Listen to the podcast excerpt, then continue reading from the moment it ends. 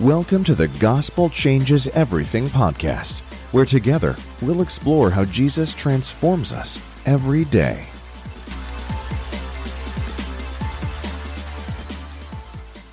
I sat with a couple of men this morning at breakfast. Men that are older than I am, which is 52, men who have walked with God most of their lives, men who have been heavily involved in their church, men who I would consider mature in their walk with Jesus. And I asked them what it was that they needed spiritually in this stage of their life. How did they want to be challenged and encouraged? And their answer was profoundly simple. I don't know what I was expecting to hear, but I'm really glad about what I heard. They said what they needed most was to be consistently encouraged by the gospel as found in the scriptures and applied to daily life. Well, as their pastor, this was obviously music to my ears. They wanted more Bible study that led to life transformation. They've got struggles and issues every day, and they need an encouraging word that will not only comfort, but will also challenge them. Remember, I said that these were men who are mature in their faith. They've been in Bible studies their whole lives, and yet they couldn't get enough. They made it clear to me that they didn't want to study the Bible in order to just gain head knowledge. They wanted heart transformation. They want to know how the gospel changes everything. Some of you know I just got back from a three month sabbatical, and I've spent some serious time thinking about my life and ministry. I've done some deep introspection. I've been in ministry for 25 years, and I'm trying to figure out from the Lord what the next 25 years will look like. I spent two days with a spiritual mentor. I traveled to the Holy Land. I journaled extensively and prayed fervently for God to show me how to best use the gifts He's given me for His glory and the advancement of His kingdom.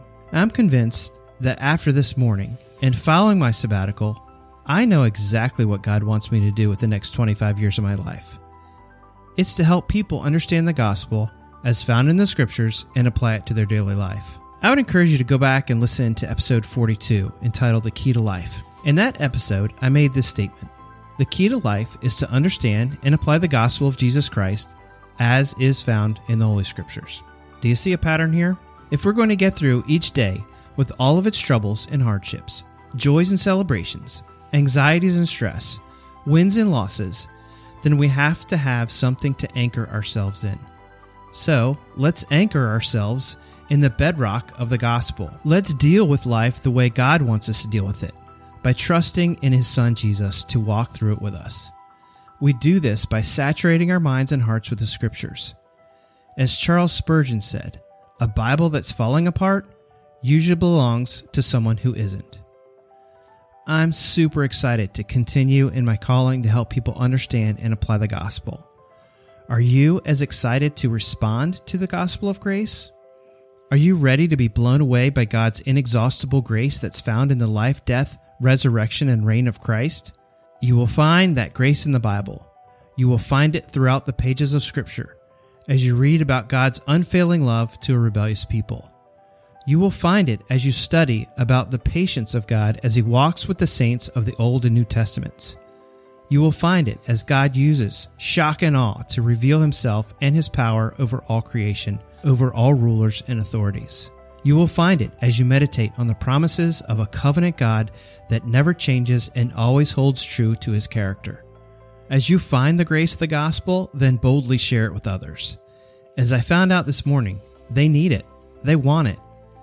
The people around you and in your sphere of influence need you to help them understand and apply the gospel of Jesus Christ as is found in the Holy Scriptures. Because after all, it's the gospel that changes everything. Well, thanks for listening to episode 48. I do want to let you know that it's my goal to get into a groove of posting these podcasts on a weekly basis. But trust me, it's actually harder than you might think, but I'll do my best. I also want you to be on the lookout for episode 50 because this is going to be a landmark for me and I want to make it profitable for you. If you don't know, I currently sell two products. The first one is a devotional. It's called Live for Christ and it's designed mainly for kids coming home from Young Life Camp.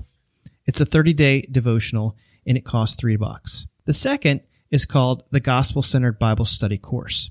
Now, this is an online course that you can purchase either for yourself, your organization, or your church. Hundreds of people have purchased the course and gone through it, and are finding it profoundly helpful in understanding the scriptures with a gospel centered view. Now, when I get to episode 50, for 24 hours only from the time I publish that episode, I'm going to give you a tremendous offer and discount on these two products.